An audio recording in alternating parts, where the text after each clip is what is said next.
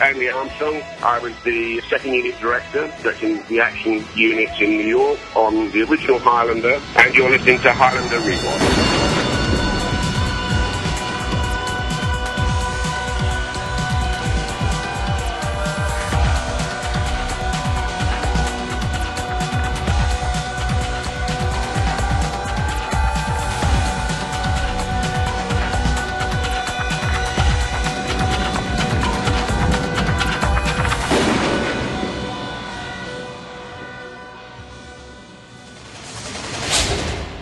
Welcome to Highlander Rewatched, where each and every week we take a new look at the Highlander universe. My name's Eamon. This is Kyle. And this is Keith. And this week we have a very special guest who worked on the original Highlander movie. He's a director, an action director, stunt coordinator, stuntman. Uh, we have Andy Armstrong. Andy, welcome. Thank you very much for having me. Welcome. It's uh, very nice to be here. Great. So um, I read an interview with you recently, and you, you mentioned that your first big break directing complete action sequences was on the original Highlander movie. Um, I was wondering, how, how'd you get involved with the original Highlander movie? Yes, uh, I mean, that's absolutely correct. The um, I originally came into the business as a stuntman, but then I, um, feeling that my specialty was really vehicles, I didn't think that I would make a great living just doing vehicles, you know, just doing vehicle stunts. So I sort of migrated into production and became an assistant director and had a very lucky career as an assistant director because a lot of breaks just happened for me. You know, luck, no matter how good or bad anyone is, luck plays a huge part in it. And I'd become a first assistant director very young and had gone around the world doing that on movies. And by the time I had been invited onto Highlander, it was it was to be an assistant director for Steve Hopkins, who was the original second unit director. The second unit tends to shoot a lot of the action sequences. And so I came on as Steve's first assistant director on the second unit to do some pickups and, and some bits left over after they came back from Scotland. And then very soon after coming on the movie, literally within a few days, for some unknown reason, I really, I genuinely don't know what the reason was, Steve left the picture. And oddly enough, although he he was a second unit director, he went on to a very very successful career as a main unit director, directing movies. He left the picture and the second unit would have been sort of shut down while they were thinking about what next to do kind of thing. And I'd heard about an English TV director who I'd actually worked with, a guy called John Hough. The sort of legend has it that when there was a need for a second unit on, a, on the original Avengers TV series, he sort of marched into the office and said, I'll do it. And if it's no good, I'll pay for it. Huh. Wow. Um, That's a good way to get a job. yeah. Yeah, exactly. So I used to think it was sort of quite a ballsy move, but now I think it's quite an insane move. But I, I did actually, as a 28 year old guy or whatever I was, I marched into the office, the producers, to Peter and Bill's office and said, I said those words basically, I'll, I'll, I'll take over. Let's not close it. I'll take it over. And if it's no good, I'll pay you for whatever it's cost stuff I've shot. Obviously, I had no way on planet Earth of paying. so had I uh, had the material I shot not been any good, I'd have had to sort of vanish into the woods somewhere. I don't know. But anyway, that's an uh, incentive to um, nail your shots. Yeah. Literally, one day I was the assistant director on the second unit, and the next day I brought in another assistant director to work for me, and I came onto the set as the director of the second unit. It was a sort of interesting dynamic, first of all, because in those days there was a lot of sort of older camera people, and a lot of them were immediately sort of telling me how it was going to go. I had to do something that I'm quite well known for now, establishing the situation of who's in charge, and I did that pretty quickly. And, you know, a couple of the older guys were taken back first of all, but, you know, we went on to shoot some great stuff. And then, so I finished all the stuff up in England, which was the first sequence that I did as a complete sequence was the underground parking lot. They had done a couple of shots in New York, and in the very early days of cable cam, which is a remote, controlled camera that operates on cables, and nowadays they're you know they're very high tech that they can go to a predetermined geographical spot. Uh, in those days, it was a little bit hit and miss, and there was a cable cam system put up in Madison Square Garden for that opening sequence where you see the crowd and then the camera comes in and then it goes to Christophe. And it hadn't worked because the camera had, had, had jammed and it hadn't come far enough in towards Christophe for a smooth shot. And it was actually myself and Russell Mulcahy that came up with a solution to it. I, uh, uh, so I did the second half of the shot in London And if you watch the movie, the, the camera comes over the crowd, and it goes in towards somebody in the crowd, and then you realise it's Christophe. But in between there, there's a camera flash. We just hit it with, you know, as if they were light bulbs going off, like like uh, flash bulb. Uh, and it was uh, that was one of the first little bits that I did with Russell to marry the two parts together. So the, the seats that, that when Christophe is sitting there and the close up of him in the stand is actually in London, whereas the beginning of the shot is in New York. That's And I amazing. think that's a little, yeah, it's a little known fact now. I, I only just remembered it the other day. It was one of the first things we shot. Was a cable cam, cable cam shot that didn't work. I can't tell you how many times we've watched the movie, and I've never noticed that little cut, and that's that's brilliant. yeah, there's a Peter Honess who, who edited it, who did a fabulous job editing that. I shot the second half, but he married those little bits, those two bits together very, very cleverly, and it's just very subtly done with camera flashes. So that was one of the first things that we did. But then I went on to do the underground parking lot, which was all in England. That was all done in London, in one of the one of the studios, one of the early studios, I think Rotherhithe or somewhere near in Docklands, near near, near to Docklands on, on the very east end of London. We built that underground parking lot and put all the cars in there, you know, rented a load or, or bought a lot of American load of American cars because we blew some of them up. And then the the guy that he kills, I forget his character name now, in the parking lot, which I think I guess is the first killing you see in New York. Yeah. Um, yeah. But that's that was Peter Diamond, who was the original stunt coordinator on the movie. He was famous for the sword work and things, so he played that character. And there's, there's some very interesting little bits there as well. I mean, you, which you probably, if you've watched the movie a lot of times, you probably will, will already know of. Uh, when I put that sequence together, we actually cut round some things that were shot in different order. And so there's, there's one scene where I think he does a backflip off a, off a car or something, and then he lands, and his glasses are on the, uh, on the, the you see the mirrored sunglasses on the ground, and then the next, the very next shot that you see Peter, he has them on again. It always bugged me when I shot it, but you know the odd thing is that no one ever mentioned it. It was very funny, but it was it was because it was shot out of order. You know, it was something that was uh, I'd always planned that shot to come. I, I sort of done a little story, you know, the sequence order in my mind, and it obviously didn't get put together like that. It, uh, it's probably better the way it is, but it's been, it's been, it's become a sort of interesting little uh, faux pas that's there in um, forever sort of thing. That was the start of it all. I did that sequence, and then the producers came to me and said, "Look, there's a, there was literally two lines, I think, in the, you know, one or two lines of the script which says." The Kurgan takes Roxanne for a terror drive through New York, and you know, they knew I had a had a sort of uh, affinity with uh, motor vehicles, so they said, "Look, you want to do this? You know, what do you think you could do with it?" And so I, I sort of went to town with uh, creating that sequence, which has become quite iconic now. You know, it's, it's always one I'm very, very proud of because it was just nothing. We just made, I just sort of made it up, you know. And uh, originally it was written he was going to steal a Ford Bronco, four-wheel drive, and I said, well, we wouldn't be able to slide it around corners and things so much, and so you know, I, I decided on the uh, Cadillac, and they, everyone liked it, so we went ahead, and I mean, the amazing thing is, I, I, I arranged all of it literally on the telephone. You know, you think of those days that was before the internet, and I arranged that whole shoot on the telephone with a crew that I had never met. When I flew to New York on my own and met a crew that I'd sort of picked by recommendation, including a stunt crew. I, I knew absolutely nobody on my crew when I first walked there, when I first you know, stepped out of the hotel. And they turned out to be a fantastic group of people. It was just amazing. The whole movie, really, for me, was one of those sort of moments in your life that everyone gets to some stage where sort of all the stars align. Yeah, I had this, you know, fantastic crew.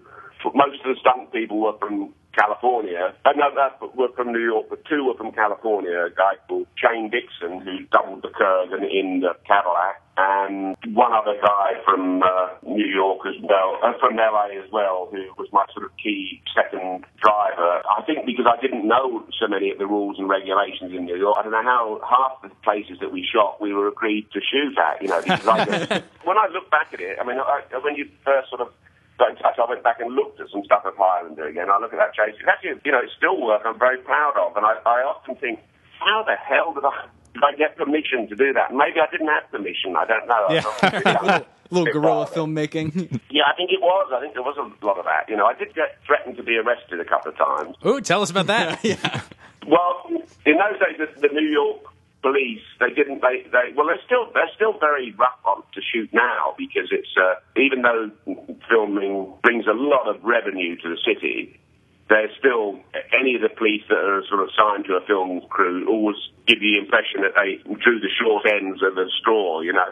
And um, and so you know you you always got these sort of classically grumpy New York cop, you know. When we, when I did the pickups, I'd done a lot of the action, and then I wanted the actors, uh, the two actors, to come out, you know, and be with me for the close-up, so I could match the close-ups into the, into the action that we'd done. Because we were, it, was very early days of using the fastest lenses we could use and a lot of available light. That was the other reason I think that, that I was given it to do because I'd seen, um, uh, I, I think I'd seen a movie that Walter Hill had done or something, and it was all available, all done with avail- available light, and I. So that was going to be the sort of style I pitched that to Russell as well, that it would be, the, the car chase would look very unlit, it would look very natural. So consequently, when we were towing the Cadillac with the two actors in it and we had cameras all over the front of it, my idea was that we we drive round parts of New York, and when I saw that it looked good, you know, the background looked good and interesting, I would tell the camera guy to stop, and I would jump off and turn all the cameras on. Well, that's a hu- in, on certain highways in New York. That's a very big no-no, you know. whether, whether I knew that and was being belligerent or whether I just didn't know that, I don't know. I like to think I just didn't know it, but it's probably the former. But I, you know, a couple of times I stopped the car, stopped the vehicle, got off, and turned all the cameras on. And at one point, and it, it has a very odd, interesting side story. Is that the second time I did it, a very grumpy cop got out of the car that was been, you know, leading us around town and came over to me and said, "If you get off the camera guy again, I'm going to arrest you." So we had a not really a row, but there was de- there was definitely a a little, a few sort of angry words between he and I.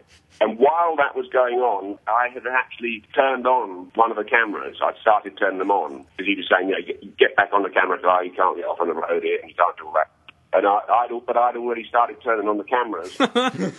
While I was arguing with the cop, Clancy, who was waiting there, you know, he didn't even really realise he was on camera, but he was sitting there, and that's when he did his little thing where he waved his hands and he started singing New York, New York.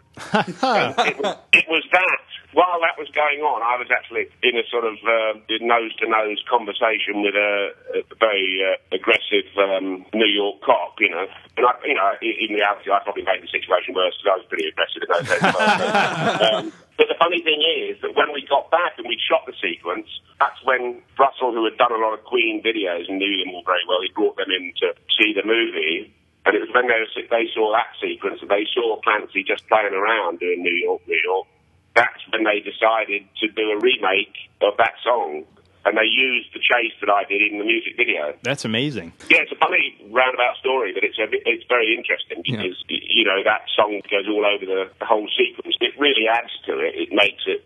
You know, normally you'd have done that as a that sequence. You know, you'd have done all the post production sound and put all that in there. It, it works much nicer, and it's a cooler sequence to have just a song over it mostly. You know, the rest of it is just a few kind of effect sounds, but the rest of it is just a song, and it's you know it makes it quite a unique action sequence. That's just so amazing to me that a Queen song originated from a cop giving you a hard time. Like, there's a Yes, direct, it's very funny. It- link between uh, the two. I'd forgotten that for years, and then, as I say, when I watched it again, I realised, uh, you know, I remember the night very well. You know, where very, you know, very grumpy guy, and obviously, you know, this sort of uh, aggressive and, and ambitious young English guy trying to, you know, sort of take over the streets. And it was funny. There, there was a couple of funny moments on that, and I realised that, uh, you know, youth and ambition, you know, can cause all sorts of interesting scenarios. You know, one of them was either that night or another night that I had the actors with, you know, to come and do the pickups. One of the things I wanted to do was to have a camera on the Cadillac as they drove through between the two trucks. There's a sequence where there's a, that he's driving, and it's, it's like very late in the chase, and two trucks are coming at him, and he drives straight at them and goes through a gap in the middle that's almost not there. And I had the actors. Clancy was always fabulous. You know, he was he was one of those people that just, you know, he and I got on straight away, and it was a you know a great sort of partnership. But Roxanne was someone that, which happens a lot with sort of actors and actresses, that they when they get sent to do something with this, the second unit or the action unit, it, sometimes it's a bit of a feeling that it isn't really important or whatever. You know, they don't give it all their hundred percent, and so and, and she obviously, you know, I'm sure she thought, oh, she's going to, you know, come come on this unit directed by this young English guy. And it's, you know, it's not really it's just pick up shots or whatever. But I wanted a shot of her being really shocked when he dives through the middle between the two trucks. And we did it once, and her reaction was just, you know, it, was, it just wasn't very large. And so by now I'd got to know all the stunt people very well. So I went to the two drivers in the trucks, my two Californian drivers, because it was really Clancy driving the car at that point. She's next to him, and the two trucks coming at him were my two Californian drivers, who were very, very good. Uh, Greg Barnett was the other one, the second one, Greg. And so I went to them and I said, look, you know, I'm not getting any reaction, so on this one, leave it really late before you split. Yeah, I, I imagine that got and you I to yell. Clancy, who I, you know, I knew quite well by now, I said, look, if it gets scary, just just close your eyes for a second, but just don't don't touch the wheel. Just keep it, you know, keep going dead straight. But I also told the drivers that once they got level, just as they got level with the car, they hit the air horns. They both had really loud exhaust-driven air horns. And, so, and that was the shot that's in the movie. Um, the tail end of that shot is though that when, when he got back at the start of the run, she got out of the car and slapped me around the face, which was very funny really at the time. But she laughed about it afterwards, but at the time I was not on her Christmas card list for sure. That's amazing. That is amazing. Yeah, it's you- very funny, very funny sequence. so you had said that you had come primarily from vehicle stunts. Did you? What was the transition like from vehicle stunts to other types of stunts? Was that easy, or how, how did you make that process happen? I was always interested in, in other stuff, you know, but I, I my career started as a motorcycle trials and endu- uh, enduro off-road rider. You know, I was okay at it. You know, I, I wouldn't have become a rich man doing it, but I was, I was, you know, I was okay. And I started that when I was 14 years old. Now, by the time I got to 19, 18, 19, I, I was very aware I wouldn't make a living doing it, or good living anyway. And I'd always thought it would be a sort of stepping stone to racing cars, which is what I really wanted to do. It was an odd time in my life as a sort of late, you know, as a teenager. I was having to have this sort of soul searching questioning going on of what was I going to do because uh, as long as I can remember, I'd always only ever really been interested in vehicles and movies. So it was a time in my life when it was becoming sort of evident to me, whether I wanted to admit it or not, that I wasn't going to make a great living competing with vehicles. And so it was at that time that my brother, who came into the business a few years ahead of me, and he came in uh, with a similar way with horses because my father, our father was a racehorse trainer in, England, and I was always the great disappointment because I was smaller than my brother. I didn't, you know, want to be a, a jockey, a steeplechase jockey. So Vic had already come in as a stuntman and was just starting to become a stunt coordinator, and he he did a TV series in the south of France called The Zoo Gang. Which had John Mills and Brian Keith and all sorts of people. There was a motorcycle sequence in it where John Mills gets dressed up as a gendarme for a riot squad uniform, actually a CRS officer, but, you know, looking like a gendarme on, a BMW motorcycle, and they wanted to do a chase along the Grande Corniche from sort of Monte Carlo down to Nice. And so he called me basically to say, look, you could come out and do this, but you'd have to be out here tonight. It was one of those sort of situations. And so I flew to Nice, and the, the first time that I rode a motorcycle sort of on screen, as it were, there was a, a massive light bulb moment that I realised I could make a lot more money crashing vehicles than I ever could failing to win races on them. So, so that sort of started it. And then I was always massively interested in films. So all the other sort of elements of action filmmaking, I kind of had some of the seeds of it. You know, I the fire stuff I knew about because I dealt with all the, you know, fire protection technologies in vehicle racing. And by the time I started to stunt coordinate, uh, because I, I was an assistant director for until one of my last movies as an assistant director was Hope and Glory with John Boorman, and that was after Highland. I'd gone back to it a little bit after that, and then I then I decided that's all I was going to do now was um, you know do action. And so I um, because I'd done a few movies as an assistant director that had huge crowds, and I, I d- devised ways of dealing with huge crowds. It was a funny thing that it sort of that migrated with me when I came to Hollywood and started, you know, to be a stunt coordinator. I was often given movies with huge crowds, and because people had seen other things that I'd organised, it sort of it didn't didn't matter that I'd done those as, as an assistant director, and now these I was doing as a stunt coordinator. And for a while, I did a lot of movies with big, big, big crowds. You know, I did start the original Stargate, which we had, you know, 1,400 people. Uh, Hoffa with, with Danny DeVito and Jack Nicholson. I did with 1,200 people all battling. And I, I sort of devised ways of working with that sort of thing. And then, and then it was, and then sort of life went uh, full circle because I realised I wanted to direct again. So um, that's when I um, helped out on a little movie that Danny Glover, the actor, was directing. And I, I went in to do the action for him. And the producer and I got on very well. So she said to me, look, you, you want to direct a movie for us? And uh, so he gave me a load of movies to, to read. And I basically didn't like it, even though they were all horror films. And uh, I, sort of straight horror movies, I, you know, it's just not my real forte. So I thought about it, and I eventually said, no, no if I'm going to do a, direct movie, it's got to be something I'm passionate about, you know, and I'm just not that passionate about those movies. So they, surprisingly, and God knows why, really, they said, well, do you want to bring us something? And I said, yes. Uh, again, there's a huge white lie. I said, yes, I have, I have a script, because I didn't have a script and it was a it was for a movie Moonshine Highway, and I, I literally went home and wrote the script in two weeks and submitted it, not thinking anything would come of it, and then because then I went off to Mexico to race in a, in a long vintage car race. The hop from Guatemala to Texas, and did very well in the race. And after a couple of days, I called back to the guy who was looking after my ranch in California. And he said, "Oh, they've been trying to get hold of you. You know, Showtime want to deal with your lawyer. They want to make this movie. You know, that was that was Moonshine Highway that um, that I directed. So it's a, it's it's been a you know strange and, and roundabout career doing lots of different things. But it's funny, you know, after all those years, and, and it was this, you know, because of these interviews and because of um, 30 year thing of uh, you know anniversary of Highlander, uh, that it caused me to go back and look at the movie again, and I realised, wow, it's it's a it's a really good movie that holds up really well. It's amazing. You know, a lot of a lot of movies from that period really don't hold up very well. You know, it's a it's a it's an odd period.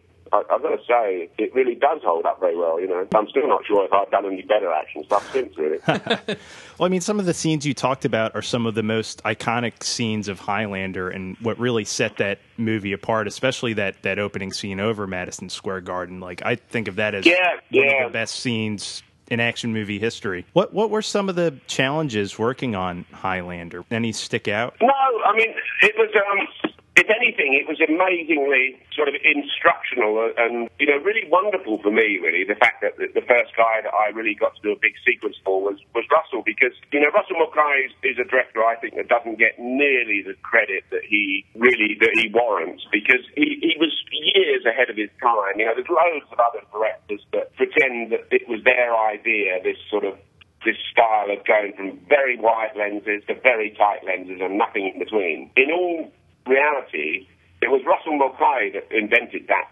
look. It came from music videos, but it was a definite look. If you if you look at the whole of Highlander, there's nothing shot on a sort of mid-range lens, and, and you know you think a lot of movies in the 70s were all shot on a sort of 35 to a 60, you know, 35 to a 50 really. You know, they're okay, but they just look like old sort of flat images.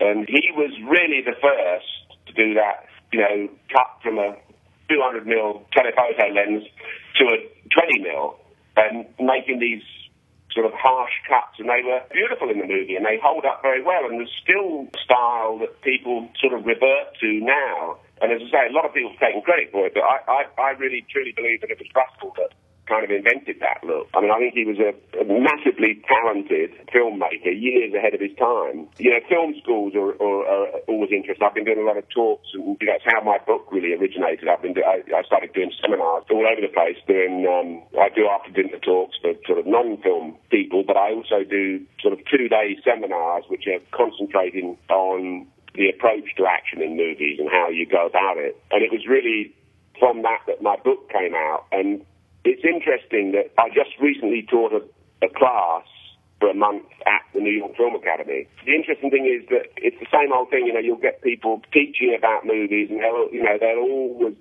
they'll always sort of go on about Eisenstein and all sorts of nonsense. But when you when you say, okay, everyone, now tell me the movies that you really loved. Forget about forget about what looks good on a report card, and you know, because you don't really. I, I guarantee you don't go home and watch something by Eisenstein. You know, when you ask them, you know, what movies they really love, Highlander is one of those that comes up. You know, that's iconic. You can't have a more truth than that, really. Definitely. So you, you just mentioned your book, which just came out pretty recently, the Action Movie Maker's Handbook, The Art of Movie Action. Can you tell our listeners a little bit about what the book's about? Absolutely. I wrote the book because I started doing seminars mostly for stunt people, stunt performers that wanted to become stunt coordinators, designers, and action unit directors. I felt that, the, and it's true that the, a lot of stunt professionals don't want to pass on their little sort of tricks of the trade because they, I think, I think it's because they're they think that they're going to lose jobs out then to these young people, which is a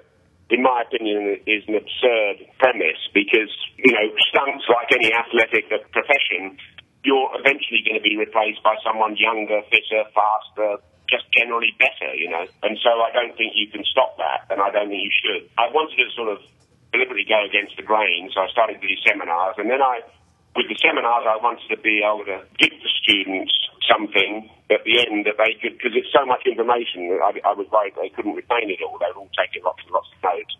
But the book, that's how the book started. It was only, it was never going to be as big as it is. But it, once I started writing, I, I would wake up in the night and then, you know, end up with a whole other chapter. And uh, so it, it sort of developed into a book. So then I made it available for sale, and thinking that I'd only sell, you know, half a dozen copies would get sold somewhere, you know, some lunatic film fan, you know.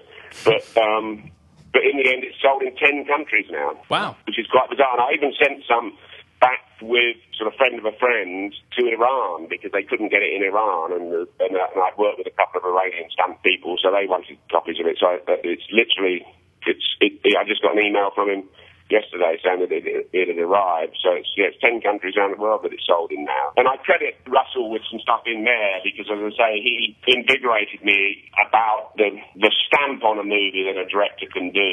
I think he really put a, a fabulous visual stamp on that picture that still holds up today. And that's 30 years on is a tough period to have a movie last.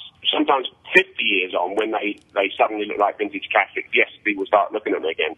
But you could watch Highlander, uh, and I'm sure you know you guys have. You can watch it again now, and it, it's still a good movie. You know, it's it, it's no different in its feeling that it was when we made it, and I think that's an amazing, staggering, really. Because I mean, there's a lot of movies I've done in between then and now wouldn't want to go back and watch. I, you know, if I do, I, I cringe. You know, I think, what was I thinking that night? You know. Well, I, I have a, t- a two part question for you then. So obviously the action sequences in Highlander are iconic, uh, but you've choreographed a lot of and directed a lot of other iconic action scenes, huge blockbuster movies, uh, which are great. So, what are some of your favorites of those? And also, what do you think makes a good action sequence? Like, what's your process for developing the sequence? Um, well, it, it's always tough for me to say which is my favourite because, I mean, oddly enough, although I've made a you know great living doing huge action movies, to a certain extent, I'm not I'm not really an action movie fan. I mean, unfortunately, I wouldn't make it doing romantic comedies or whatever. But um, there's a few that I love because of their minimalist use of action. I think my overall thought about all that you said there really is that I think there's a whole breed of action movie now which basically have far too much action in them, and you become numb to it. It's not it's not anything, you know, because one of the things I teach, and it's it's in the book, you know, and it's it's a, one of the first things I teach in the in the class is a lot of the movies that I've come on to and had very successful results with have been movies that I've actually taken a lot of action out of because I think action is like erotica you know, music or what, you know, any heightened sense portion of filmmaking. I think you need only just enough. If you've seen enough, you've actually seen too much. And so I, I really work on that principle. But what I do is I do a, a graph with a 1 to 10 sort of scale. And so uh, early on in the movie, I'll think there should be something in the first usually 10, 15 pages that is a, perhaps goes to a 7. And then you can go through that until about the second act of the movie, sort of second act, almost the end of the second act into the third act. It's it's good to have something else that's a good action sequence, but maybe only a five on that scale. And then at the very end of the movie, you want something that's a ten, that's bigger than you've ever seen on the movie up until then. That sounds incredibly formulaic, but if you lay that graph over most of the great successful action movies, it will, to some degree, it will fit. And I think the problem is now there are a lot of movies that sort of start at a 10 and then they try and go to 11 and, it, and, and you know there isn't an 11 it's sort of they just it's just non-stop action I mean, I'm always interested when I'm in a cinema. If there's an action sequence that I feel that is going on too long, I'll look around, and it's interesting that you'll see. That's when you'll see people talking to each other or whatever, which is a good sign that it's going on too long. You should always be wanting a bit more. Movies like Highlander have little bits of action, really, and then some solidifying scene in between it. And I, I think that's one of the reasons it works so well. Still, you know, it's got all sorts of different action it works because there's not too much of it. It's not mind, you know, tons of mindless action. I mean, you know, if you watch some of the big blockbusters, I'm, you know, I'm sure some kids and things like them, but I, I think it's storytelling tools. They're they're not very they're not very good. It's just it's just even if you love the action, it's just mindless. You know, you can only crash and blow up so many cars. So yep, many definitely. You know, so many people. It, it just becomes relentless, and I think Your cars can only be so fast and so furious. Yeah, I mean, I, I, you know, I'm a car, obviously, a you know, huge car aficionado, and I can't even get through some of those movies.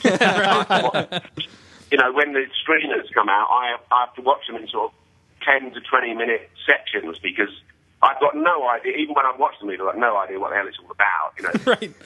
I mean, I, I really don't know what the story's about, what the goal is at the end. You know, it's sort of. I think less is more in action movies for sure. One of the things I ask in the seminars is I say, okay, what's your favourite action sequence? You know, first of all you say car chase, and invariably they'll say Bullitt. You know, that's a shining example. Bullitt is not an action film; it's a thriller. It's a, it's a it's a thriller with with 17 minutes in the sort of middle end of the uh, second act thing. That, that's a car chase. That's why it works so well because it's a fantastic action sequence in a movie that doesn't have the rest of that stuff in it in the rest of the movie. It's like, you know, I always liken it to cooking. You know, if you put every spice you've got in every dish that you have, by the time you got to the dessert, you wouldn't. Well, you wouldn't taste it anyway, and it's just a. I, I think that's a, a major issue with a lot of pictures now. It's a very real thing. That's too much of a good thing. So like the movie making has changed a lot since Highlander was made, especially with the you know the role of computers and these kind of action sequences. From your end and your perspective, how has that changed the the creation of these kind of sequences? It's the apparatus and sort of uh, ability that we have now make certain things much much easier. But I think what it does cause is when something becomes easier, you have to be your own sort of police check about what is, you know, what you should be doing. You know, I've said to people before, just because you can, on screen, you can blow up the world, that isn't maybe what the story needs, you know. So I think it's harder to police yourself about where you go with, you know, huge action spectacle because it's, you know, now you can, you know, you can have 10 people running over the hill and you can replicate them and make 10,000 people running over the hill, but do you need 10,000 people in the scene? You know, that's the question that I was torn with. When you go back to things like Highlander, and everything was done, you know, before you could replicate anything, even, you know, taking wires off people that you're elevating or anything was a big deal. Now it's just a, you know, someone can do it on the, the brush stroke on a Mac computer. It's nothing. Right. Um, but in, in those days, it was all really done. Shooting digitally nowadays, you can see everything immediately and see if it works. You know, you can composite things in camera so that if you're doing a scene in two parts, you're going to lay them over each other. You can do that on set in front of you and, and know immediately instantly whether it'll work or not. In the days of Highlander, you know, I didn't get my dailies, the rushes back, and you know, till two days later. So you just you don't know whether anything's going to work until you've seen it projected. I think to a certain extent you have to be better planned in those days. You have to go off with a, a definite sort of shooting list for the day of what you know what you know you're going to get. And I, I'm I'm still very diligent about that sort of stuff now. I, I you know I like going after a certain number of shots and getting them, and only sort of deterring from the list if it's something that is, I've noticed that's really good that's happening. You know because it's planning. I think is everything. And it's funny, you know, when we did Highlander, because of Russell had established this style of very long lenses and very wide lenses and nothing in between. Jim Crispy, who was my cameraman, I talked to him and I told him this is the style I wanted to do, so we get past long lenses that would work without with available light. In, in fact, we lit a few little junctions and things where there was a crash or whatever. But when I turned up there, they on the truck they had all the mid-range lenses anyway because the, the rental house had sort of thrown those in. And I kept saying to the camera assistant, get rid of them. I don't want them on the truck because if I have them, you'll use them.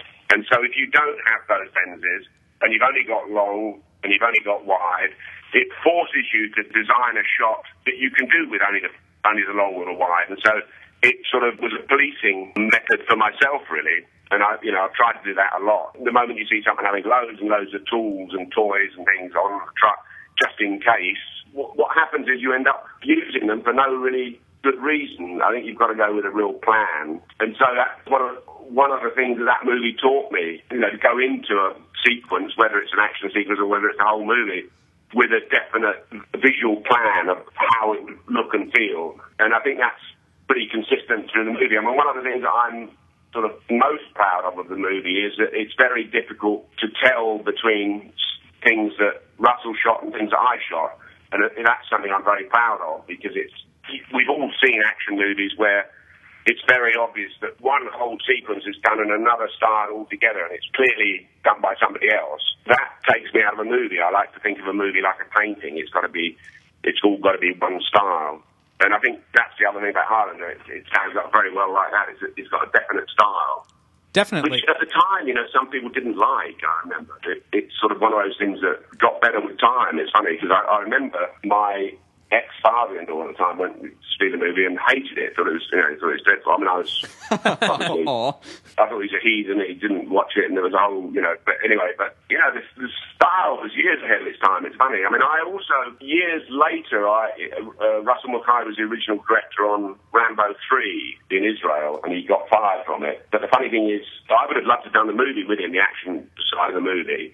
But Carolco, who were producing that movie, they, they wanted another second unit director to come on and do the stuff because it was someone that had worked with them before, a guy called Peter MacDonald. And then, so I, you know, realised, okay, I wasn't going to get to work with Russell again, which was shame. But anyway, after a couple of weeks, the phone rang and, uh, it was the office in Israel where they were shooting. They wanted me to come out immediately, take over the second unit. And I said, well, you know, what happened to Peter MacDonald? And they said, oh, well, he's gone on to the main unit. He, he has a camera background, so I, I presumed that they meant he was going to be the director of photography on the main unit.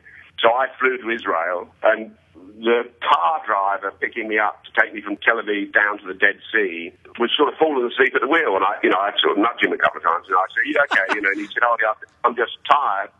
Because it's, it's, this is my second run to the airport today, and I went, you know, just out of interest. I, okay, well, I said, who else did you take there? And he said, oh, I, I, I took the director, Russell Mulcahy.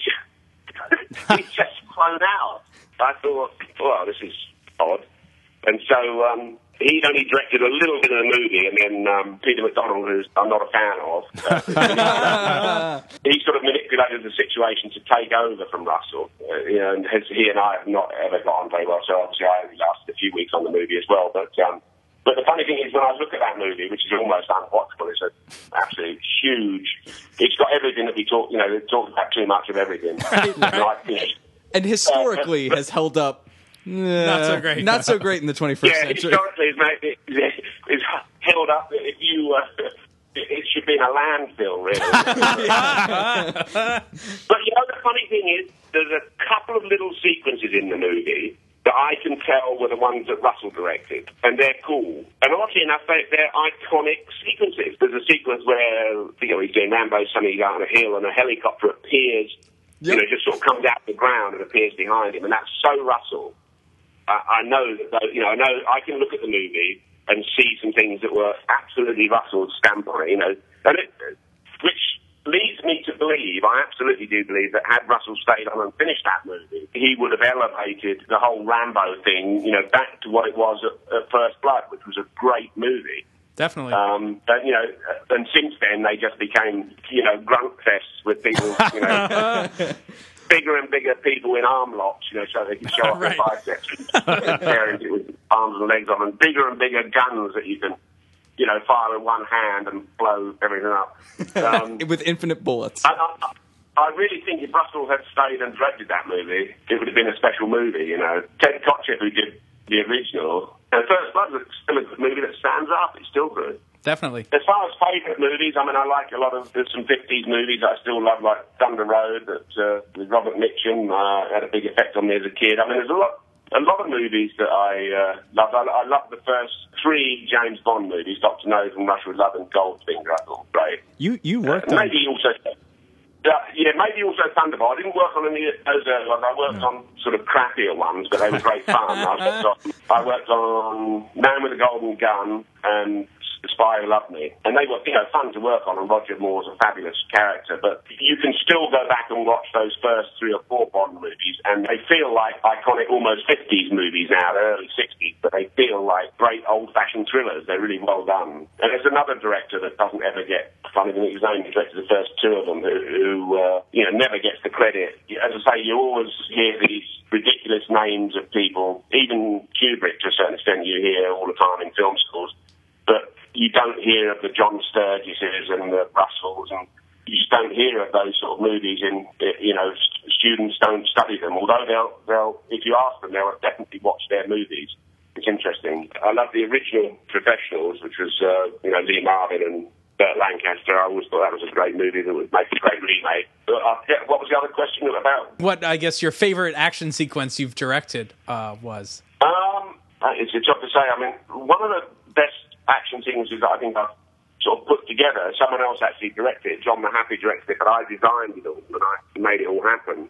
Was on the last Amazing Spider-Man actually, the, the sequence of the truck going through New York, which in some ways I approached a bit like Highlander on steroids. You know, it was a much, much bigger truck, and I wanted, you know, it's more cars to smash. And, and I, I, and I pitched the idea to Sony because the film was going to be a lot of visual effects and a lot of sort of stuff done in post production. I sort of sold them on the idea that we should do a sequence that's, in a way, sort of old school, where it's a big truck. And originally it was not written as a huge tow truck. It was an armoured car that the bad guys had stolen and they're going through New York smashing the things. And, and then I came out of a hotel one day and drove around the block and there was this huge police, actually, tow truck, you know, massive, you know, pulled trucks. And so I took pictures of it and I went into the producers and said, it shouldn't be in the armoured car.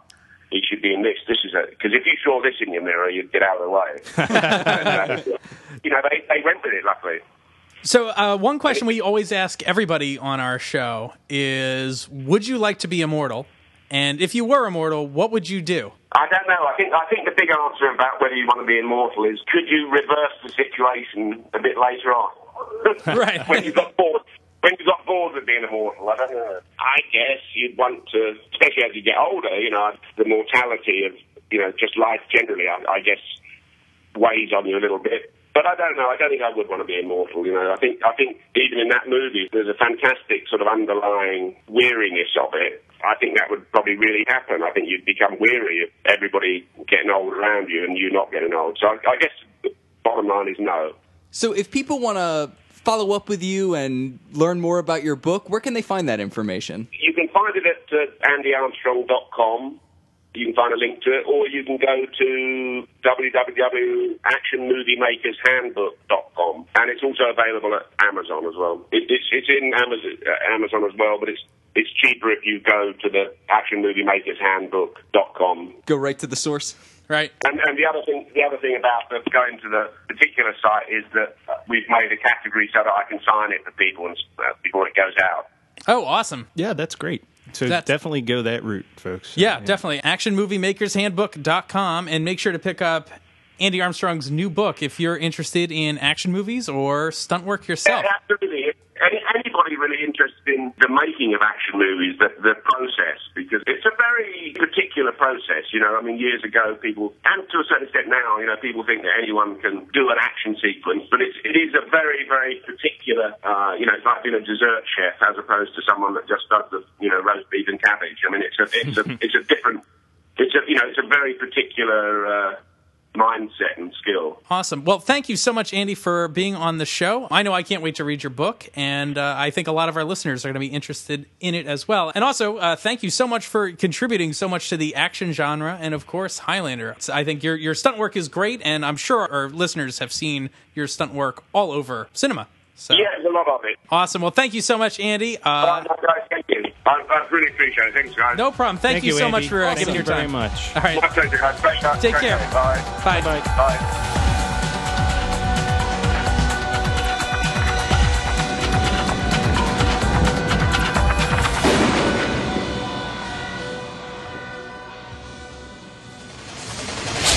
Actually, one one other thing I meant to tell you Sure. is, as aficionados of that movie, that you'll probably get a kick out of, is that the, one of the biggest car crashes in that chase sequence with the Kurgan driving is actually a complete accident, Really? and it's actually, it's actually a head-on collision between two stunt drivers. Oh. one of the one of the extras that I had got confused. It was like the second take, and they didn't know whether to go left or right or something, and it had a huge knock-on effect. Wow. And so there's a there's a great moment where the Cadillac hits another car head on, and then you cut to the Kurgan, and he's sort of waving his hands and laughing about it, which we did afterwards. The funny thing is that's a complete accident, and the car that he hit had a stunt guy in it, but that went across the road, hit another car, and that went across the road and hit a parked car, which was a which was a brand new car owned by the chief policeman that was stopping the traffic. Oh, was that why he was so So grumpy? I was, uh, I was not very popular that night. I'm my sure. That's an amazing And amazing it turned. story. It also the other the other irony about it is it turned out that although I said to buy these two cars, they'd actually bought one and rented the other one. And of course, the one that um, smashed to pieces was the rental one. Oh. Um, but it's funny. It, it, ended up in all the teasers and things. It's funny. It's a great. You know, I've always said to people it's the, the cheapest big car crash I've ever done in my career.